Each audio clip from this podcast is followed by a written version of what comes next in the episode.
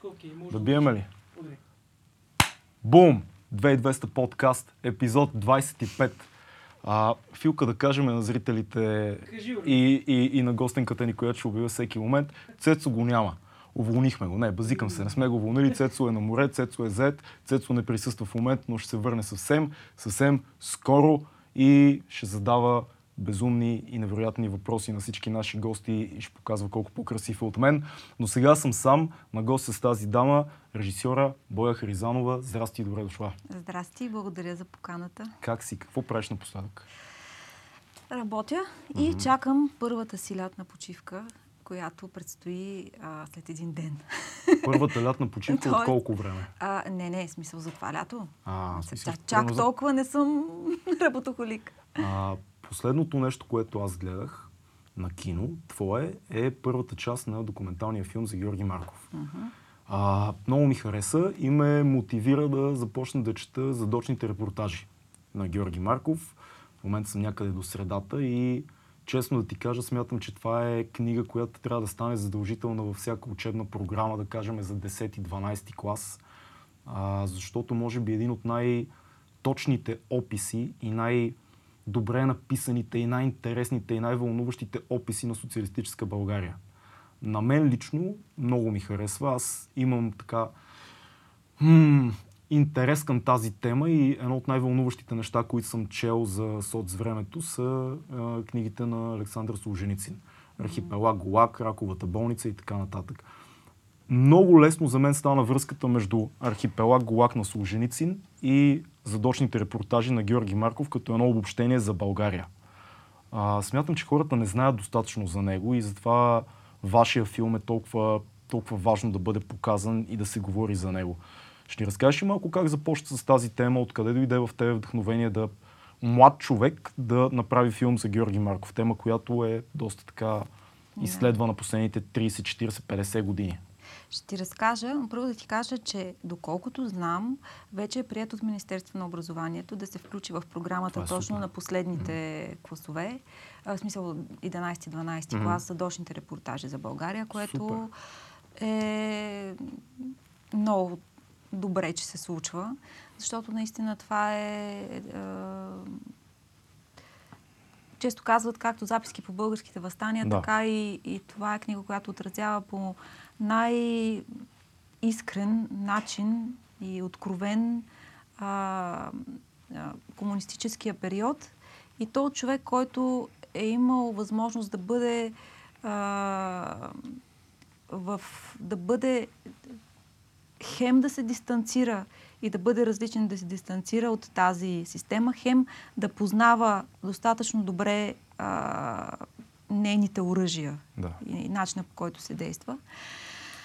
Аз бях чела част от задочните репортажи, защото имахме тази книга в къщи и то много старо издание, което говори, понеже на мен баща ми е по-голям а, почитател на литературата като цяло, повече чете и а, неговата библиотека така е богата, което означава, че още в онези години, защото изданието, което имаме е, е старо и доколкото знам, още в онези години, в които е било забранено и едва ли някой те хвана с такава книга, много си за- закъсал, а, ние сме имали тази книга в къщи. Та бях, бях чела, но а, знаех за романа Мъже, Да. защото съм гледала филма.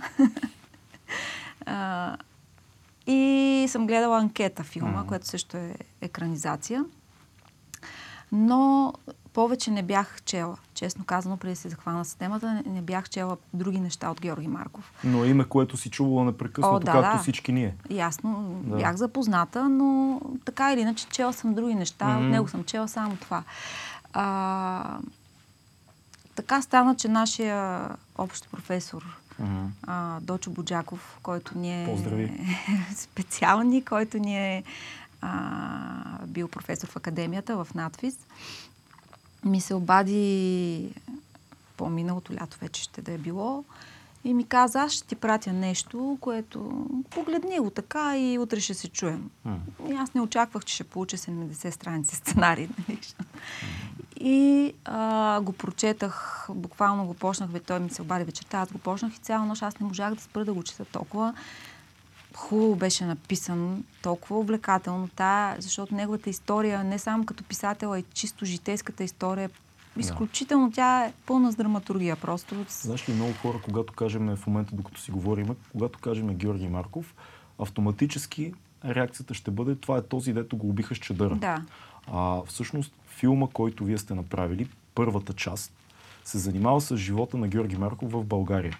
И изследва а, пътя му като писател и това, което ти много хубаво каза, как той успява по някакъв начин да стане част от а, ядрото на, на градска София, като автор, като име, което го познават, като драматург, като човек, който стига и до Тодор Живков, като диалог. Изобщо успява да се издигне наистина като кариера. Да. А, ще направя една малка скоба. Mm. Много често нали, се се спекулира всъщност по темата, че едва ли не той е приближен към властта, да. а, нали, бил е с Тодор Живков, ловната му дружинка и така нататък. Неговия всъщност братовчет и много други хора, с които разговарях, негови съвременници, приятели, хора, с които е работил, а, казват, че той никога не е пипал пушка, защото той реално не може да стреля, никога не е ходил реално на лов. А всъщност това, това... са легенди някакви. Да, това mm. са спекулации. Всъщност това, което се случва, е, че когато един писател набере много слава, което се случва с романа му мъже, защото той се преиздава в, на, в огромни тиражи, а Тодор Живков иска, нали, съответно тези хора да ги проверява и да ги държи mm. близо себе си, защото за разлика, може би от днес, тогава тази интелигенция, писателите изключително много са влияли на общественото не, на обществото като цяло. И просто той го е описал в задочните репортажи. Един ден получава обаждане и му казват, че първия го кани в а, двореца Царска Бистрица. Нали, сегашния. Или не си спомня дали там беше, не кани го първата, беше го кани на разходка. Разходка в Витоша, мисля, На разходка в Витоша го кани първия път, след това е в Царска Бистрица реално в, та, в, този, в тази ситуация ти не можеш да кажеш, абе, знаеш какво, няма да дойда.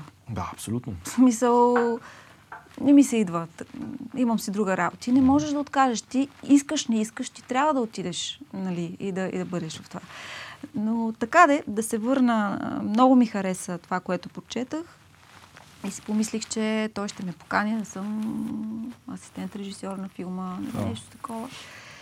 Като му се обадих на другия ден, той ми каза, ми аз, понеже се отказах да режисирам вече да. и имам няколко проекта, които искам да ги дам на мои ученици и така смятам, че този ще е подходящ за теб. Дали ще искаш да го снимаш? Помисли си, викам, няма да мисля. Аз директно казах да. А, не ми е първо предложение от мой професор и други съм имала.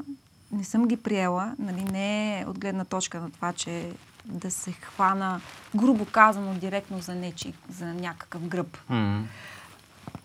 За мен беше много важно първия пълнометражен филм, който ще направя, дали ще е документален или игрален, да е нещо, което ме вълнува, нещо, което то за всеки филм е така. За то не може, но, ще я кажа, за всичко е така. Не мога, не мога да тръгна да снимам нещо, което не е за мен. Аз съм имала, имала съм и други. Не помня, не помня интервю с кой а, режисьор гледах, може би с Питър Джаксън ли беше, не си спомням вече, но той каза, а, когато тръгнете да правите филм, помислете си внимателно дали тази тема ще ви е интересна след две години. Защото е не. напълно възможно две години по-късно ви още да правите този филм. Тоест това е един, хората не могат да си дадат сметка, но това не е просто решавам да направя филм, след един месец има филм. Обикновено процесът за пълнометражен филм е дълъг година, две, има и случаи с много повече. Да. Трябва така да е тема, която те вълнува и която наистина не ти, а, която те така държите буден в нея и постоянно има неща, които да те изненадват и постоянно има на къде да се потапеш в тази тема. В случая с Георги Марков наистина огромна темата. Mm-hmm. Не те ли притесняваше това, че това е твърде голяма тема? Твърде много хора са писали, говорили, анализирали, твърде далече от твоето време. Да, знах, че е голяма тема. Освен това е отговорност, mm. защото аз... Първо, защото това е филм за такъв човек. Mm това е отговорност. Не е... Тежи като отговорност. Второто, което е до сега всички филми, които са правил, съм правила, са били а, не изцяло по мой сценарий, била съм със сценарист или пък са били по моя идея, която е написана. Тоест от самото зараждане Да. е, аз съм участвала в създаването на това, така се каже, моя рожба, която аз реализирам. Тук аз вземам едно чуждо бебе, което Да. трябва да го... Отговорността да, е огромна. и отговорността ми беше много... Толкова много се запалих по, по темата, че това ми запалване беше по-силно от а, притеснения, страх или там каквото. Просто страшно много. Има нещо, което се казва за Георги Марков. Значи ти няма средно положение. Хората или го мразят, или го обичат. А тези, които сме се... които ни е омагиосал, защото той е бил много харизматичен и много чаровен нали, писател, който е умел да омайва с присъствието си, бил като магнит за Да, хората. той винаги е бил душата на компанията, в Да. центъра на вниманието, обичал да бъде. Вие говорите за това във филма доста. И имам чувството и, че чрез литературата си, въпреки че не присъства физически, някак си това нещо се случва и ние ставаме като едни такива сектанти, грубо казано, които... Много е странно, защото хората не си дават сметка колко приятно е написана, са написани задочните репортажи. Аз когато хванах книгата и си помислих, че ще е нещо много тежко и много солидно, сериозно, документалистично и, и, и тегаво. И се бях подготвил за сега ще се сборя с тази книга и ще я прочета, защото е важна. Всъщност, аз в момента, в който почнах да я чета, започнах, понеже чето го в електронен вид, започнах да снимам, ус- усетих се как през две-три страници аз снимам това, което чета и го, и го оставям в архива ми с неща, които си вадя, просто защото е написано по уникален начин. Интересно, вълнуващо, не е тежко. На коя камера филка? Не е тежко. Прочетете задочните репортажи, изключително приятни с зачетене и така много пълна картина създават на това, което се е случило в България след 45-та година. Да. И почнах да чета. М. Това е, почнах да чета другото, което нещо ти говориш за задочните репортажи. М. Обаче, ако прочетете и другите неща, които е написал, Да. аз а, бях а, изключително изненадана, че ние в онова време сме имали такъв писател, който буквално няма аналог. Това е... Имаш чувството, че е писано днес от съвременен автор, който днес разказва за онова време. Да. Няма, той все, все едно е, не знам, изваден от бъдещето и върнат там. Такъв му е начина по който пише.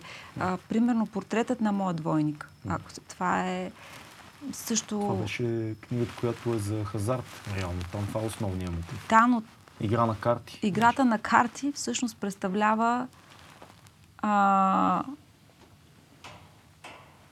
машин, машинациите и игрите във властта. М. Също алегория Тоест, цялото е под текст. Да. Да. Всичко, което просто има вътре уникални неща. Аз даже... О! Извинявам се, направих проблем с звука. Не, Е, и а, начинът по който е написан, аз даже се изненадвам, че из, успяла да излезе в това време. Да. Както и, и жените на Варшава също. М, Прекрасна, прекрасна новела. Защо според теб това е основното нещо, което българите, много е, ужасно е така да кажеш българите, много мраза, но по-голямата част от е, младите хора и малко по-големите, когато кажем Георги Марков, визирам нашето поколение, малко по-малки малко нагоре. Не говоря за родителите ни. Когато кажем Георги Марков, основно е чадъра, убийството, никой не си дава сметка за нещата, които е написал, никой не, не говори за живота му в България преди това. Да, знае си, има един писател, който е избягал в един момент, а, критикува България по BBC и го убиват. Това е историята, която сумира мнението за него. По Радио Свободна Европа. По Радио Свободна Европа, и да. по Welle. Мгм. В BBC е имало много строга Окей. и там... И той всъщност чувства, че там пак го затискат и не може Той да... в, началото е в BBC и Той после паралелно отива... работи. Да, паралелно в BBC договора му е такъв, че може да работи паралелно и за други М. радиостанции. Но с единственото условие да не чете сам Мгм. със своя глас Ясно. нещата и всъщност Deutsche Welle ги чете а, както и да е човек, който в последствие се оказва, че също е агент на държавна сигурност, но всъщност се прави и казва, «О, колко хубаво е написано, колко страхотно.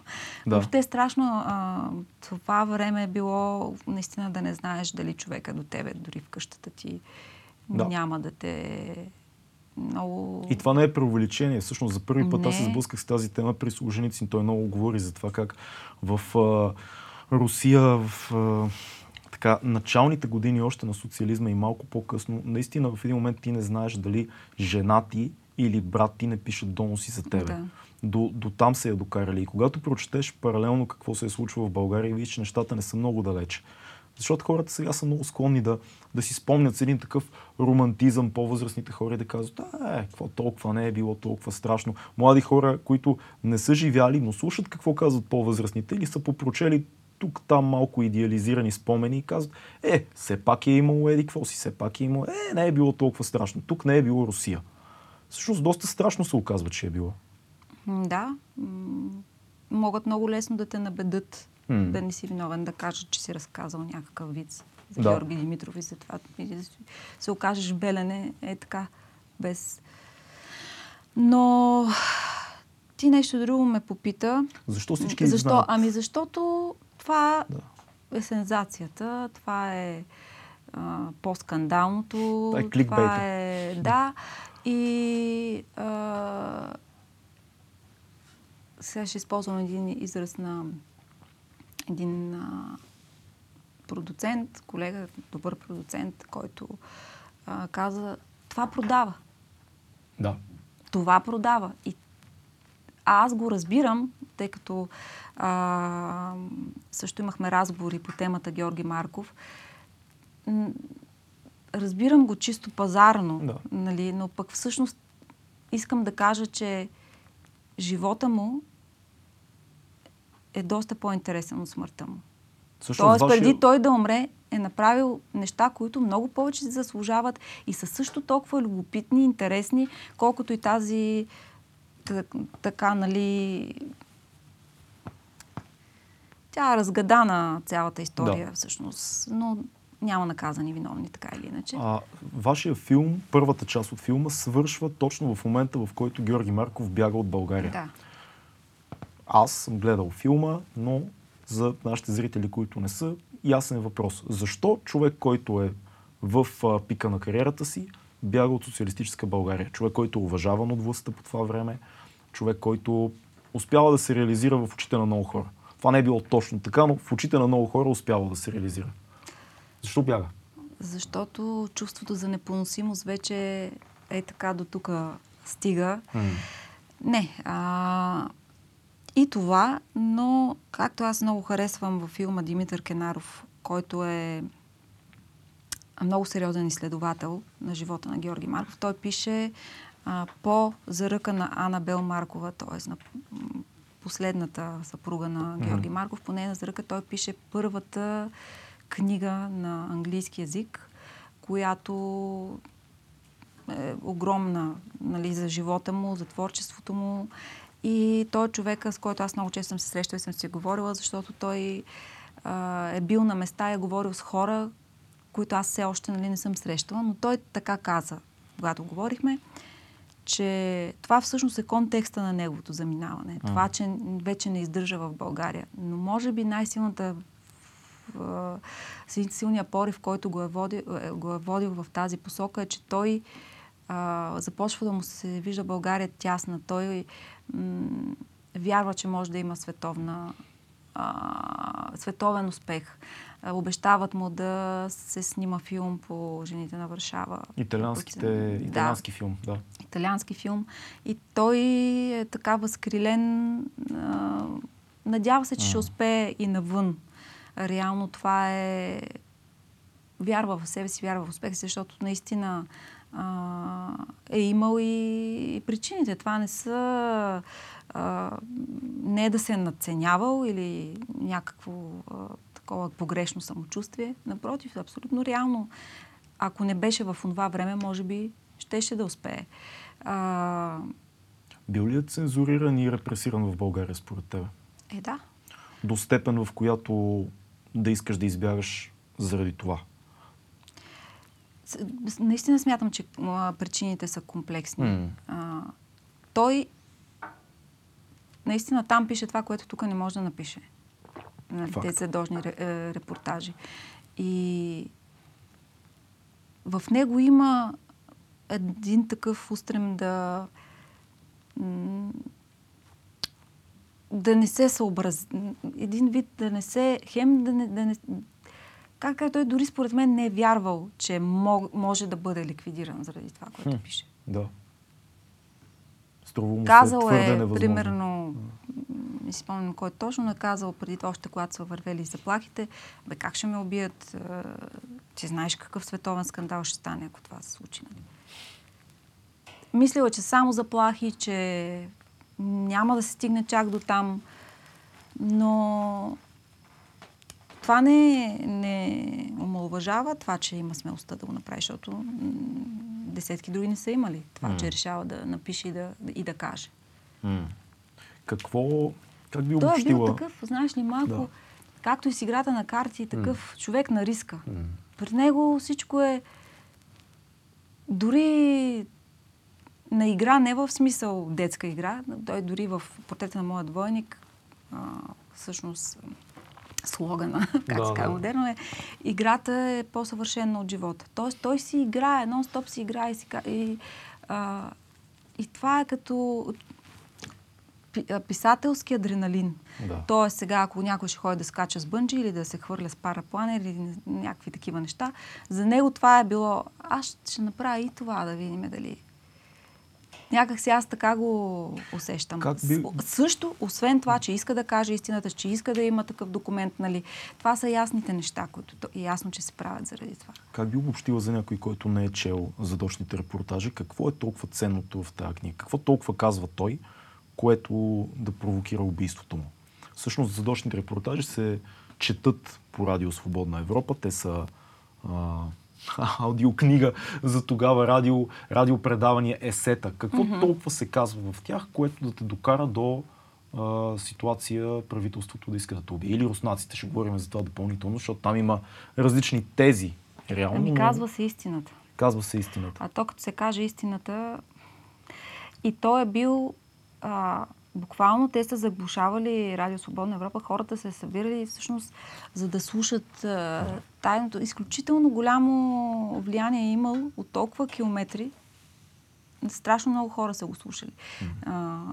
Димитър Бочев също ми разказваше и, и Георги Мишев, че по време на неговите репортажи, на неговите есета, улиците ви опустяваха, защото всички са търсили начин всъщност да ги слушат и, и това, че има такова влияние, а и той има там няколко есета, които са за Тодор Живков.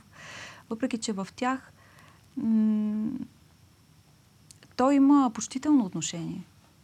Той наистина има почтително отношение. Той казва, че а, всъщност Тодор Живков е бил много по-интелигентен човек, отколкото масово хората нали, са смятали и нали, начина по който в самото общество са го наричали, са смятали, че едва ли не е прост човек и така нататък. Той каза, не, той беше доста умен, интелигентен mm.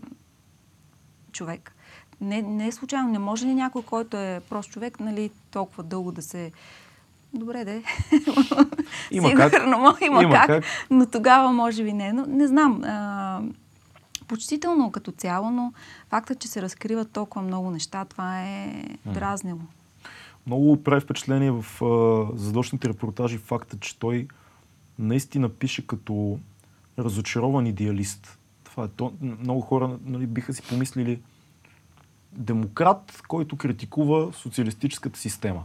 Всъщност това, което аз поне успях да взема до сега в книгата е, че той е имал комунистическите идеалистични представи в началото, като много хора.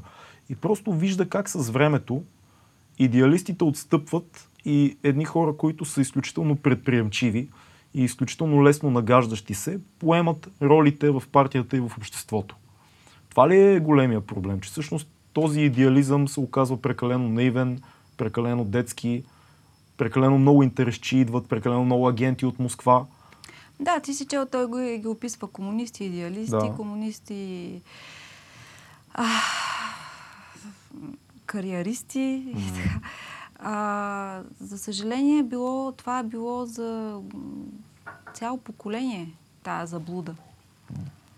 Нали, не за поколението за... преди неговото най-вероятно. А, Тези, които да. още 20-те години са били първите така идеалисти на тази идея, които са мислили, че 40-те, когато всичко се случва, ето нали, това, за което толкова време мислим и се борим, дойде. Болната му тема, която е актуална и до днес, е именно тази а, фраза или изречение на Гешев, mm. която той му поставя и в а, и на всеки километър, и в на всеки километър в образа на Велински, и в а, пиесата Комунисти. Да. И тя е ще дойдете вие и ще правите това, което правиме и ние. Ето това му е на него, че нищо, за съжаление, нищо няма да се промени. Независимо дали си а, анархист, дали си комунист, дали си социалист. И това нещо, за съжаление, наистина то се доказва с годините и в, и в днешно време. Това е а, тъжното в цялата история, реално.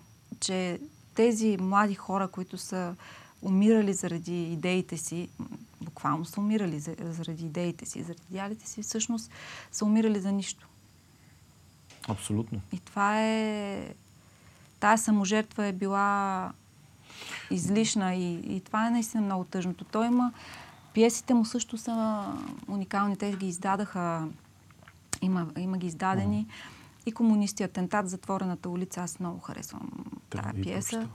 А, там се говори точно за сюжета за двама млади, момче и момиче, които трябва в името на комунизма да застрелят един, те са комунисти-активисти, mm. да застрелят един генерал и те го пречакват в една задънена улица, където той трябва да слезе, седат на пейката и така нататък. Те са много млади и всъщност седейки на тая пейка, а, докато изчакват това, което ще случи, те при тях се появяват първите трепети, чисто, защото те са много млади. Да. И всъщност има един момент, в който дори той казва, дали да не станем от тая пейка и да си тръгнем, защото те знаят, че като открият огън, отсреща също да. Шанса да оцелеят няма да е много голям. Дали да не си тръгнем от тая пейка, тръгнем, но тя е по-принципна, да казва, не, ние първо ще свършим работата, нали? И, и всъщност тези млади души загиват без, е, двамата загиват без да да видят, да усетят нищо, най-хубавите неща от живота, те първа им предстоят едва ли не, а те всъщност не могат да, а пиесата Комунисти, тя е също...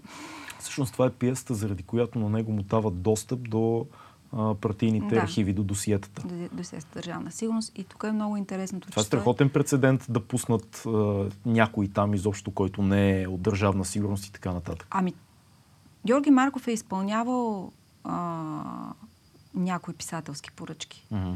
Защото а, той иначе няма как да успее да пише това, което иска, защото все пак портрета на моя двойник, жените на Варшава, а, мъже, това са все пиесите му, това са все неща, които са на ръба.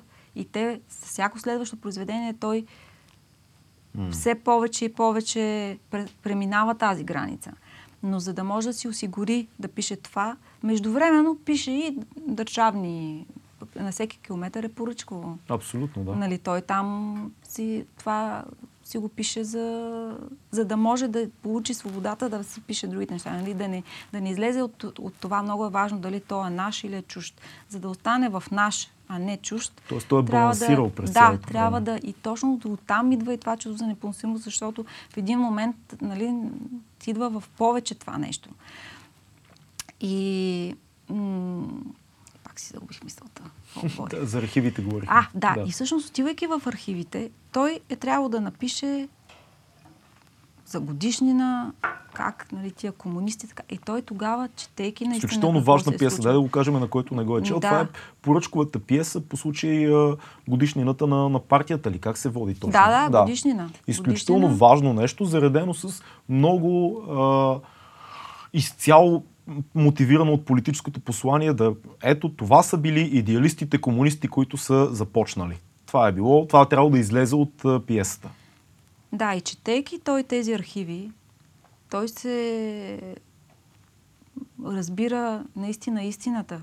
какво е, какво е било, какво се е случило с Таджер, Малтичка, тези изявени тогава Лиляна Димитрова, а, а, комунисти.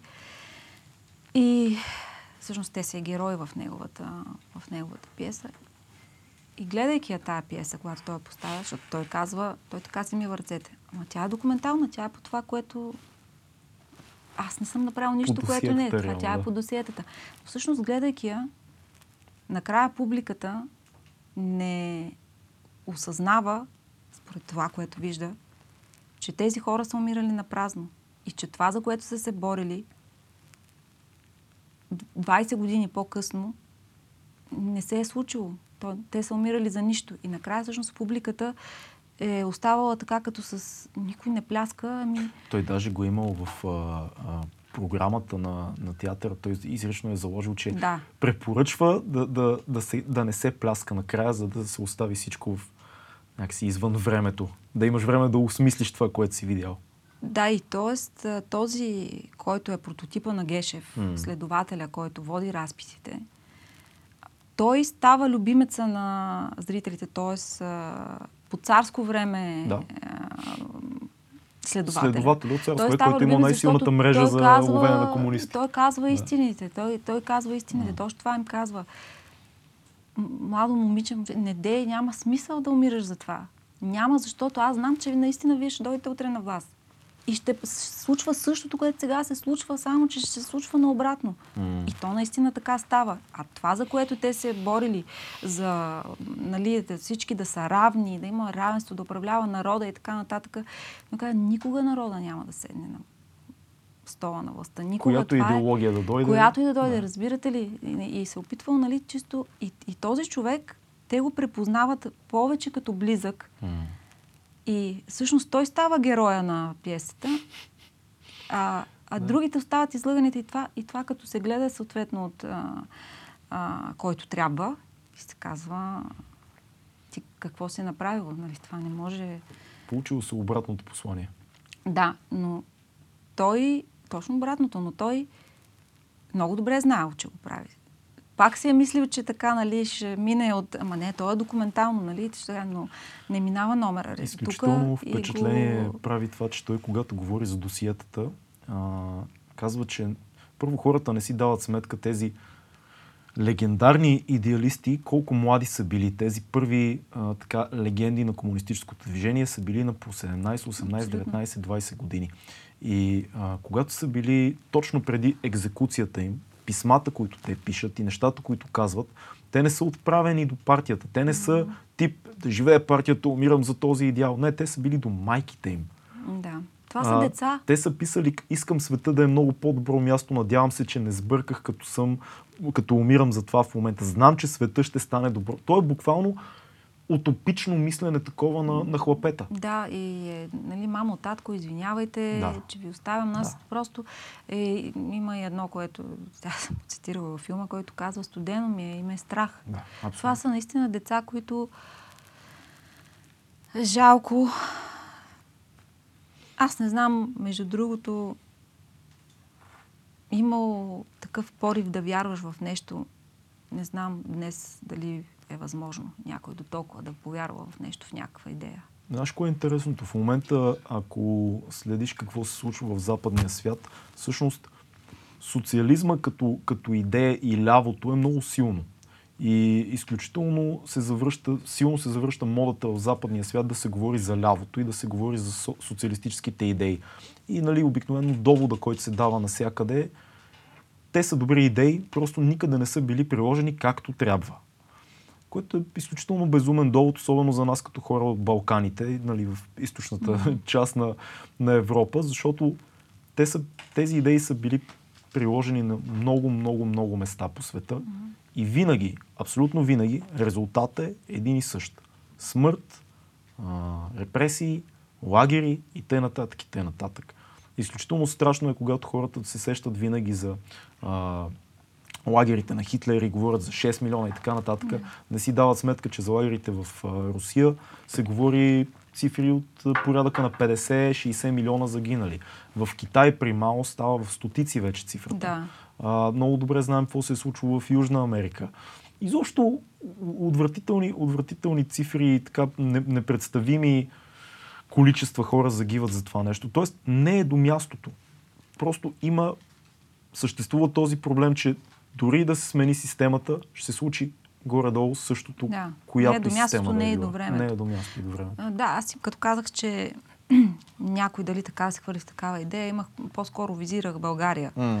защото има достатъчно фанатизирани по разни да. Е, други идеологии, но а, имам, говорих за България, че тук mm. аз не вярвам, че в каквото идея бъдеще ще се случи някой да вярва в някоя идея до толкова, че да е готов да се жертва живота за нея. Това ние толкова сме. не, не, не мисля, че може да се появи такова нещо, не знам. М- малко вероятно е. Да. Станали сме изключително а, цинични към идеи, към идеализъм. Mm-hmm. А, и, и аз все, все пак си мисля, че това не е само България. Това е симптом на, на света в момента. Има изключителна епидемия от нихилизъм, т.е. Нали, мисленето, че каквото и да стане, реално няма значение. Защо да. се занимавам и защо да правя каквото и да било, като в края на краищата няма, няма смисъл. Всички ще умреме, ние сме нали, едно топче в да. пространството, дето се движи една планетка. И, и другото, което е циничното мислене. Изключително популярно е в момента някой да каже нещо сериозно и някой от другата страна да каже, е, що са толкова сериозно? Не е чак толкова сериозно. Също си има някои неща, не са сериозни. И като се върнеш назад в историята и виж, че те не са били толкова назад, колкото на теб ти се струва, виждаш връзките и малко така настръхваш, почва да става леко плашещо. Добре, какво мислиш ти за, за цялото това нещо, което се случва в момента с връщането на лявото и с търсенето на някакъв интерес обратно към социализма, към тези идеи. Те са много романтични, нали? Всеки иска да има тениска с Че Гевара и т.н. Как, как го гледаш от призмата на Ми, ако е човек, който се е потопил ако документално. Ако е някаква мода това, mm-hmm.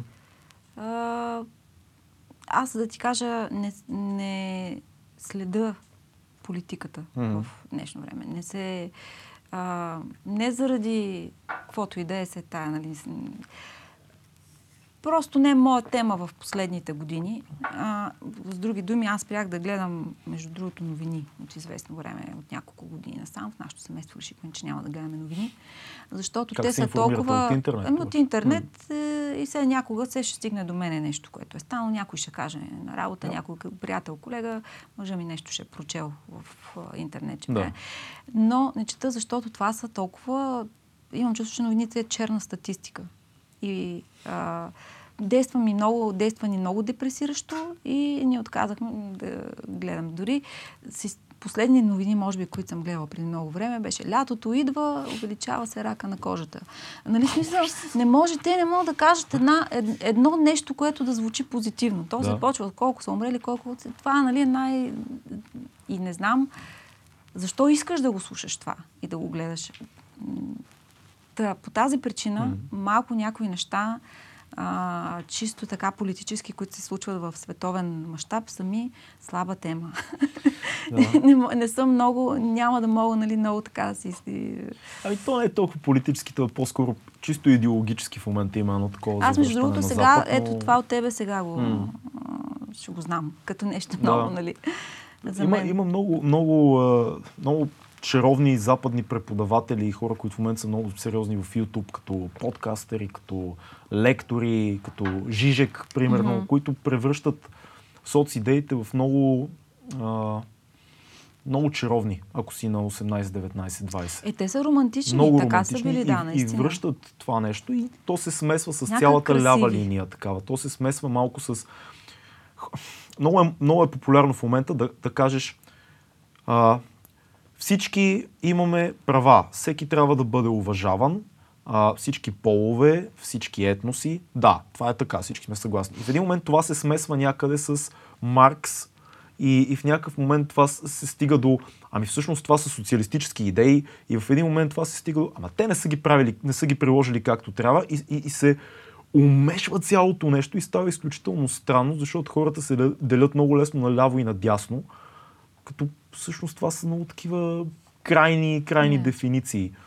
М- мисля, че много хора не си дават сметка какво в действителност се е случило през социализма и е хубаво да, да се връщаме малко назад. Аз много често от този подкаст говоря за тези неща и, и затова ми беше и толкова важно да те поканим, защото а, ти си изследвал и продължаваш сега с втората част на филма да изследваш събитията около Георги Марков и това време в България. Въпрос, който ще питат много хора. Българите ли са убили Георги Марков или руснаците? А, българите държавна сигурност. По поръчка на Москва? Не.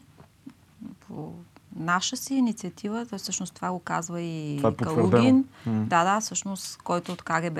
Всъщност, а, те искат а, той да бъде... Има, има един списък. Аз съм го виждала на документ. Не е пред мен, но като, mm-hmm. имам го като документ, като снимка, да. в който са изредени имената на тези, които трябва да бъдат а, ликвидирани и срещу неговото име, и там също още не пише отсреща ликвидиран на еди коя си дата. Той, и той е такъв с химикалка написан на един лист от тетрадка. Реално. И всъщност руснаците казват, че не искат да се заместват в това да, бъде, да участват пряко в а, неговото mm. убийство, но метода по който е убит е руски. Като първоначално е имало други варианти с нещо, което когато той е на море, а, да... нещо, което се намазва кожата и пак води до същото отравяне. Имало и други, нали, е, други варианти, като това оръжие, между другото, което е с тази съчма, която е с рециновото масло. Тя е, с, а, е покрита с восък. Да. И реално, като попадне в тялото, воска се разтапя и отровата изтича. Но е чадър е оръжието. Не, реално. една писалка. А, Просто не е чадър. Не е чадър. Една писалка, а, но в момента на изстрелването, за да го разсея, Минава в, в, момента, в момента, в който той го с писалката, той като писалка го опира в бедрото му, така? за да го разсея, нали, защото човек веднага ще се обърне, нали, ще види. Той през това време изпуска един чадър, за да може да облече вниманието, да поглежда чадъра, нали, защото в този момент. А, това е само, нали, навежда се, взима си чадъра, казва, извинявам се и си заминава. Вау. И всъщност а, чадъра не е бил, нали, м просто заради това, че се случва така, пак както един таблоид би написал, убийството с чедъра. То да. реално не, не е с чедър. И а, преди него е трябвало да бъде убит друг, а, друг дисидент, което се случва в Париж. М- също се изстреля тази срещма, имало такой, имало а, реален извършител, нали, защото в, в нашия случай с Георги Марков е Голино. Нали, то е ясно кой е прекия извършител, той е италянец. Много интересно е за него, ще ти разкажа след малко mm-hmm. как се стига до него. За, за, за другия дисидент е било друга, друг да. човека. Но понеже в Париж тогава се е случил много топъл ден и реално а, восъка се разтапя по-рано в самата в самата писалка. Okay. Нали? И в неговото тяло не успява, изтича част от това и в неговото тяло не успява да попадне толкова много отрова, за да го убие, а се получава нали, едно гигантско възпаление, като от отровен паяк, нещо, че е ухапан, yeah. което след време тялото му се преборва и той реално оживява. Но а, когато чува за случая с Георги Марков, тогава отива и също му вадят, мисля, че е тук някъде отзад в кръста, също му вадят, отварят нали, мястото и вадат същата съчма. Тя се му останала в тялото и всъщност става ясно как той се е разминал. А знам, че в Русия са го пробвали това оръжие като върху осъдени на смърт.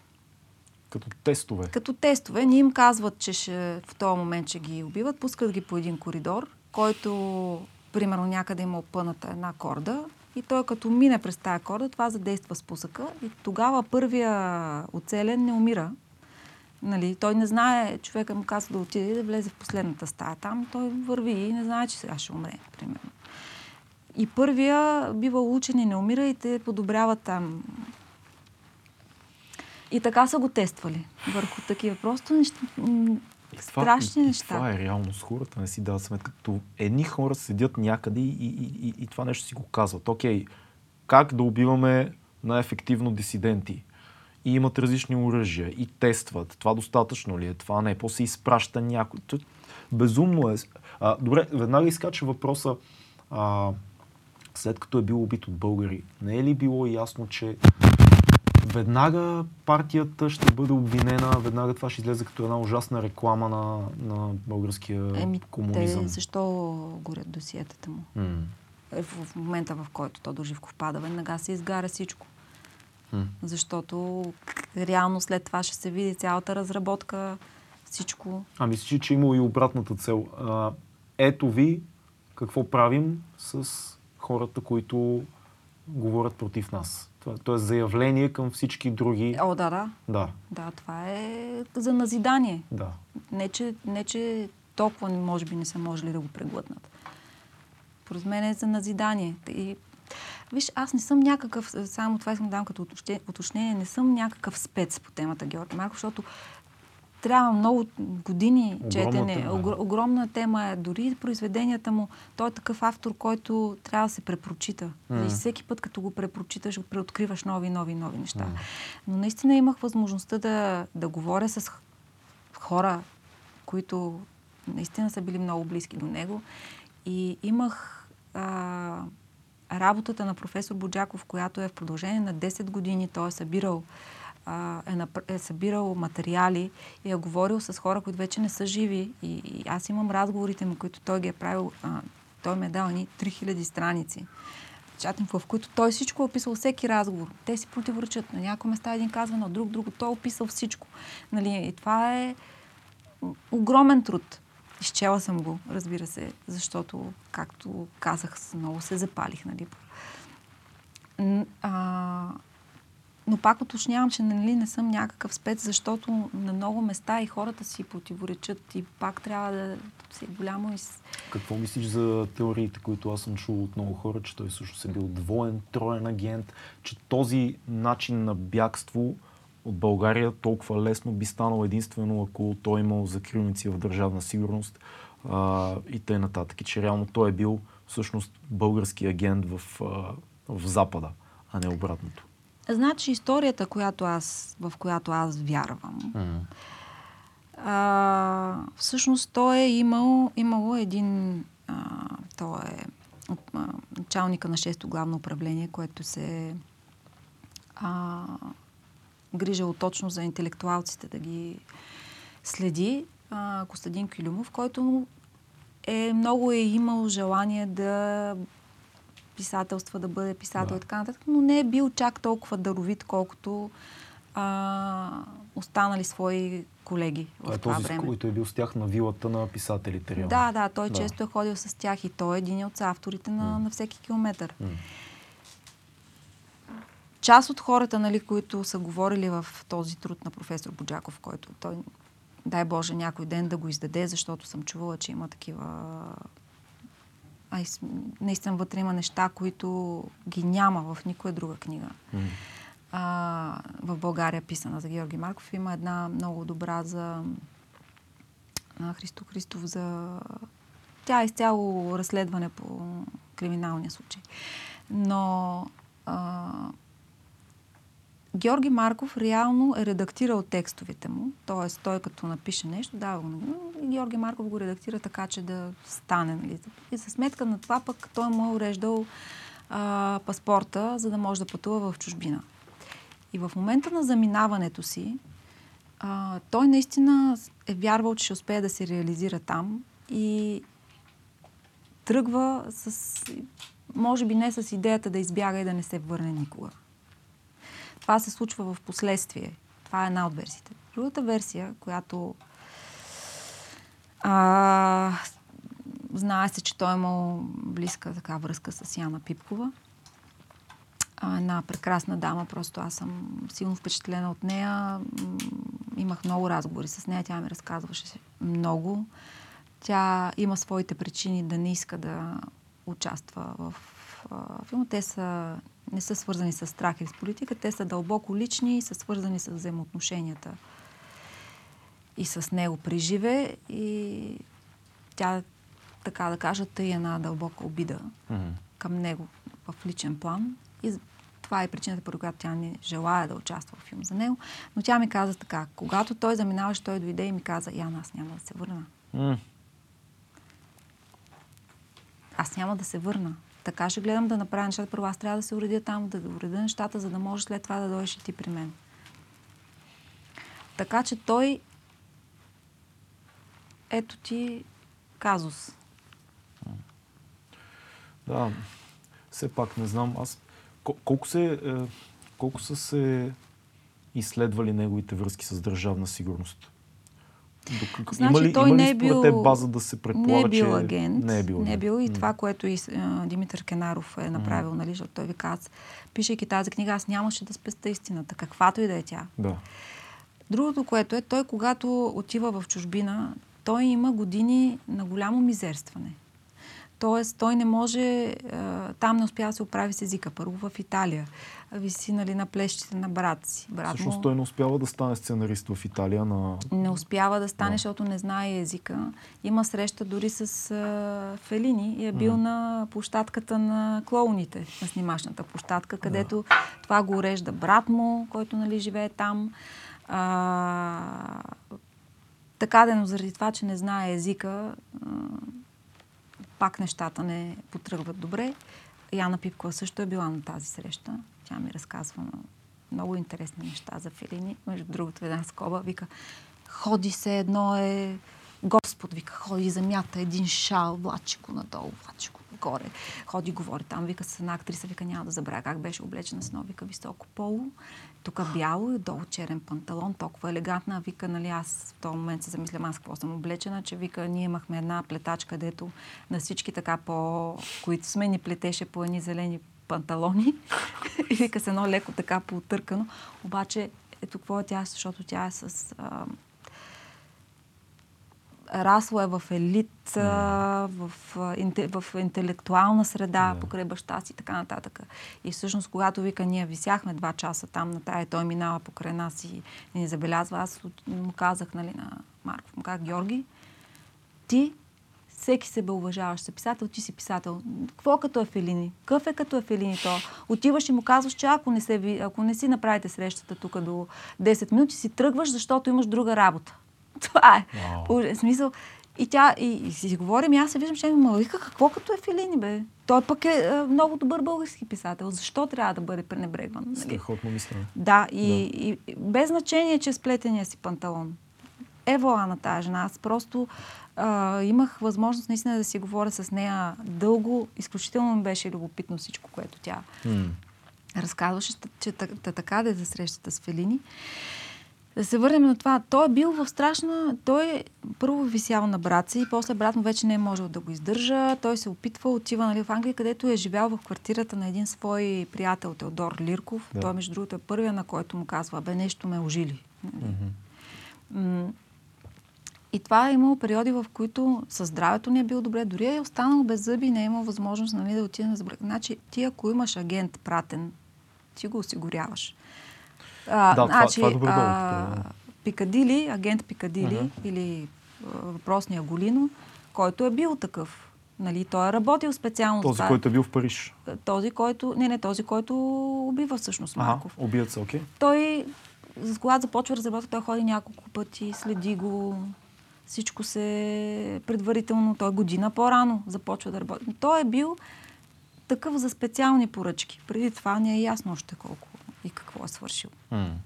Ще да ти разказвам за него. Той а, е хванат на българската граница с, а, на, за наркотрафик и попада в български затвор, откъдето държавна сигурност ти му казват, ти можеш да останеш тук в затвора, да си изминеш, но може и да не останеш, ако а, ни съдействаш. Uh-huh. И от тази гледна точка, сега погледнато, значи и ти да си, ти ще кажеш, ами, ще съдействам. Абсолютно, Няма да седиш в затвора. Да. Нали? Така че той е вербуван притиснат, нали, те са притиснат, е, такива хора. И те го осигуряват, той живее в Дания, живее в това, уж има антикварен магазин, уж така. Нали. Друг е въпросът как този човек живее своята съвест, но очевидно, за да е без това в престъпния бранш, не е бил много е съвестен. Е загубена, да. да. Той е бил осигуряван, той не е мизерствал. Докато Георги Марко буквално, значи ти ако си агент, ако си пратен там да вършиш някаква работа, ще се осигурят поне а, санитарния минимум да нека, нека да те спра тук за момент. Често довода, който се изтъква за двойното му и тройно, вече не знам какво агентство, е работата, която започва в BBC. Или в Свободна Европа. Какво, ти, ти дори се мислиш, какво може mm. да даде той на а, англичаните, ако е бил техен агент. Той вече е скъсал всякакви мостове с България. Осъден е, той не може да се върне, той е осъден като а, за антидържавни прояви. Тоест той не е, не е в а ако е на бил тях той- български агент, който трябва да носи за това какво се случва в а, западното радио, изобщо в западните среди, има ли такава възможност? Ами български агент, ако е, пак казвам, той ще да бъде по някакъв Поддържан. начин поддържан, а не да се чуди, а, да живява в квартира с четирима-петима българи един върху друг. Наистина, буквално а, не е имал покрив. Тоест няма доказателства в тази посока. И... Няма и по-скоро има доказателства в, в обратната. Е, Друг е въпросът, че веднъж, за да а, сплаши някой, а, на някой казва, ей, няма да такова, защото знаеш ли аз кой съм, аз съм агент на това, нали се едно, аз не искам да ти В кажа, аз смисъл на, на западен агент или, или български Даже не си съветски агент какво на Запад? беше казал, но Мгм. беше казал, аз съм агент, тук няма ти знаеш ли на кой. А той, виж колко глупаво, нали, погледнато. По-скоро е било в, а, в афект, нали, той Да. казва нали, нещо, което не е, за да се сплаши някой, за, с който е имал проблем. Да. А реално той няма, няма какво да им даде на, на англичаните. И това е нали, последното, което а, Димитър Кенаров ми разказа. Смисъл, аз няма на какво друго да се опирам, освен на това, което хора, които са проучвали повече от мене и с години са достигнали. Нали, защото очевидно след като аз започвам да се занимавам с тая тема от преди две години или от преди три години, станаха вече, аз нали, имам много да ги догонвам. И затова се позовавам вече нали, на неща, които, до, до които те са стигнали. Опитвам се нали, си да разсъждавам. Нали, а, ние често си правиме срещи с Димитър Кенаров и така си говорим за Георги Марков. А, има, има няколко души сме такива, които от по-младите говоря, които сме се запалили на тая тема. И моята, така да се каже, моето увлечение по тая тема няма да приключи с втората част на филма. Аз имам чувство, че ще си остане до живот. Втората част на филма се занимава с времето му зад Времето му навън, да. да. Предстои ми да го снимам. Мгм. Живот и здраве до година. Много тежко ще бъде. Ще- Снимки навънка, предполагам. Еми да, защото има снимки и в чужбина и въобще всичко става, се оскъпява още повече и не знам как ще се справим. Имаш подкрепа от НФЦ за филма. Имам, да, но тя няма да стигне. Да, трябва, и ко- трябва да се копродуцент търси, да, трябва да се търси, Тискам защото палци да се просто всичко. ще е много сложно вече в... М, да.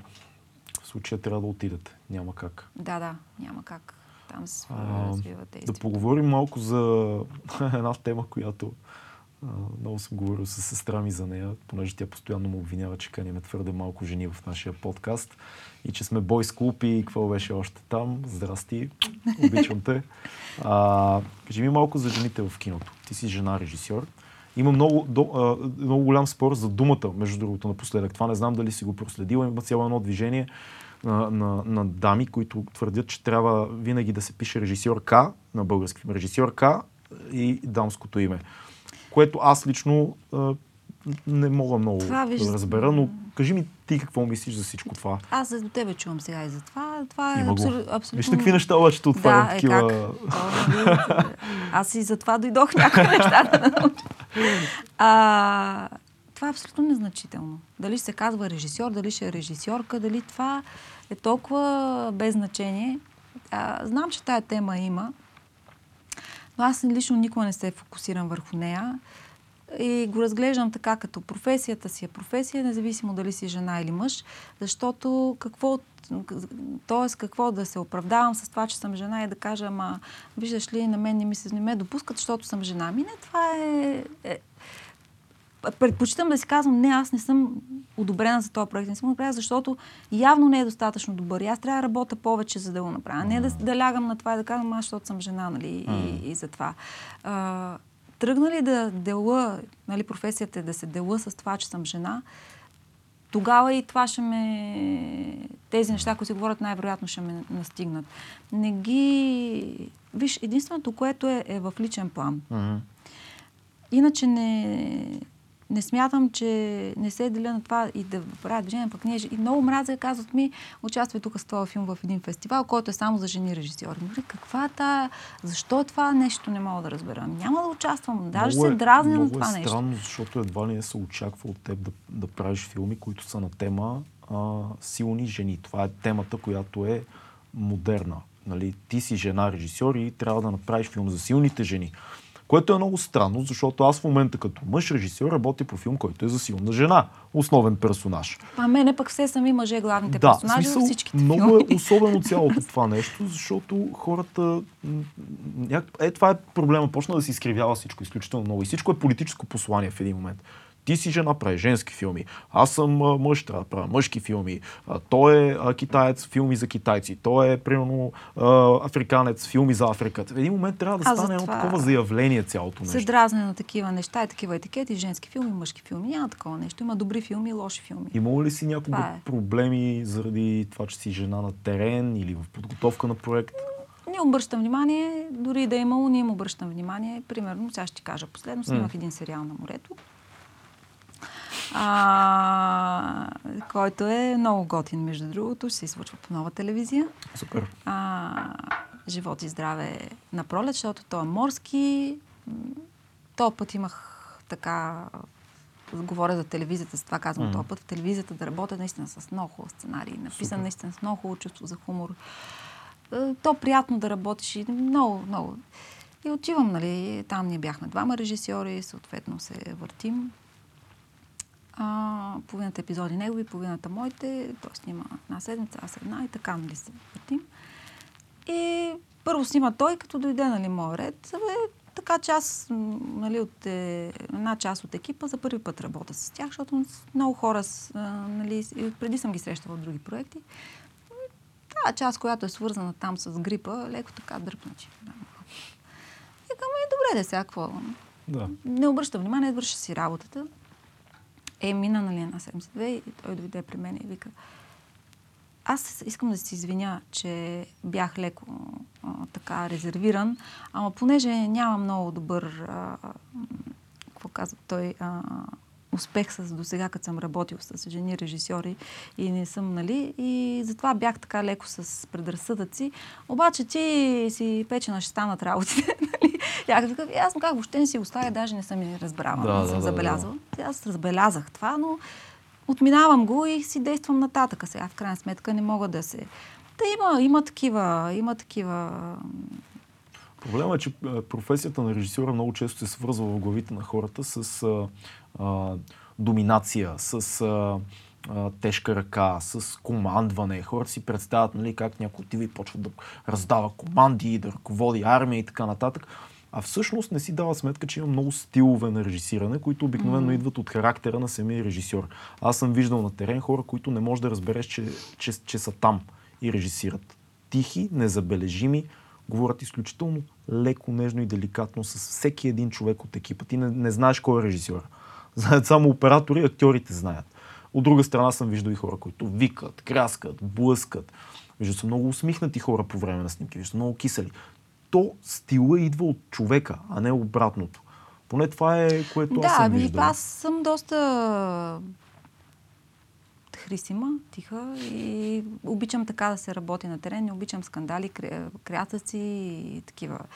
Но ако нещо се случва не така както трябва, хората разбират. Mm-hmm. Така и трябва да.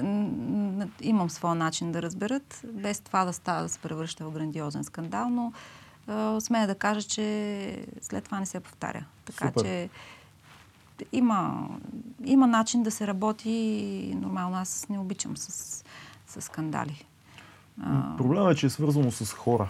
И, и всеки си носи, всеки член на екипа си носи своите темперамент, усещане, предишен опит, предразсъдъци, ако искаш. Да. Нали, те, обикновенно става дума за това, че да кажем, режисьора е жена в случая, но има и много различни варианти. Примерно, твърде млад е режисьора, ще каже да, някой. Да, Аз съм се сблъскал с това. А, тук някакъв младеж дойде. Или съм виждал на терен на, няма да кажа сега, кой не е важно, виждал съм твърде стария режисьора той е дядо ли ще ни каже, това, тук, това се е правило е, преди 50 години така. Тоест, предразсъдъците са в много различни посоки и, и Но честно казвам, не съм имала често такива случаи. Може би, защото не, не се фокусирам върху това, не обръщам внимание. Имах много давна в телевизията случай с един оператор, който беше женомразец. Нещо. И той вика, аз, това жената е за печката и за кухнята и тук жена да ми казва аз какво да снимам. Няма да стане. средновековен тип човек. Да, много такъв. Е, снима детайли два часа после. Да. Измисли детайли за снимане. се случи. Да. Не, не може без тях да. да се мине, просто съжалявам, нали? А, но като цяло не съм, не съм, нямам, не съм имала такива.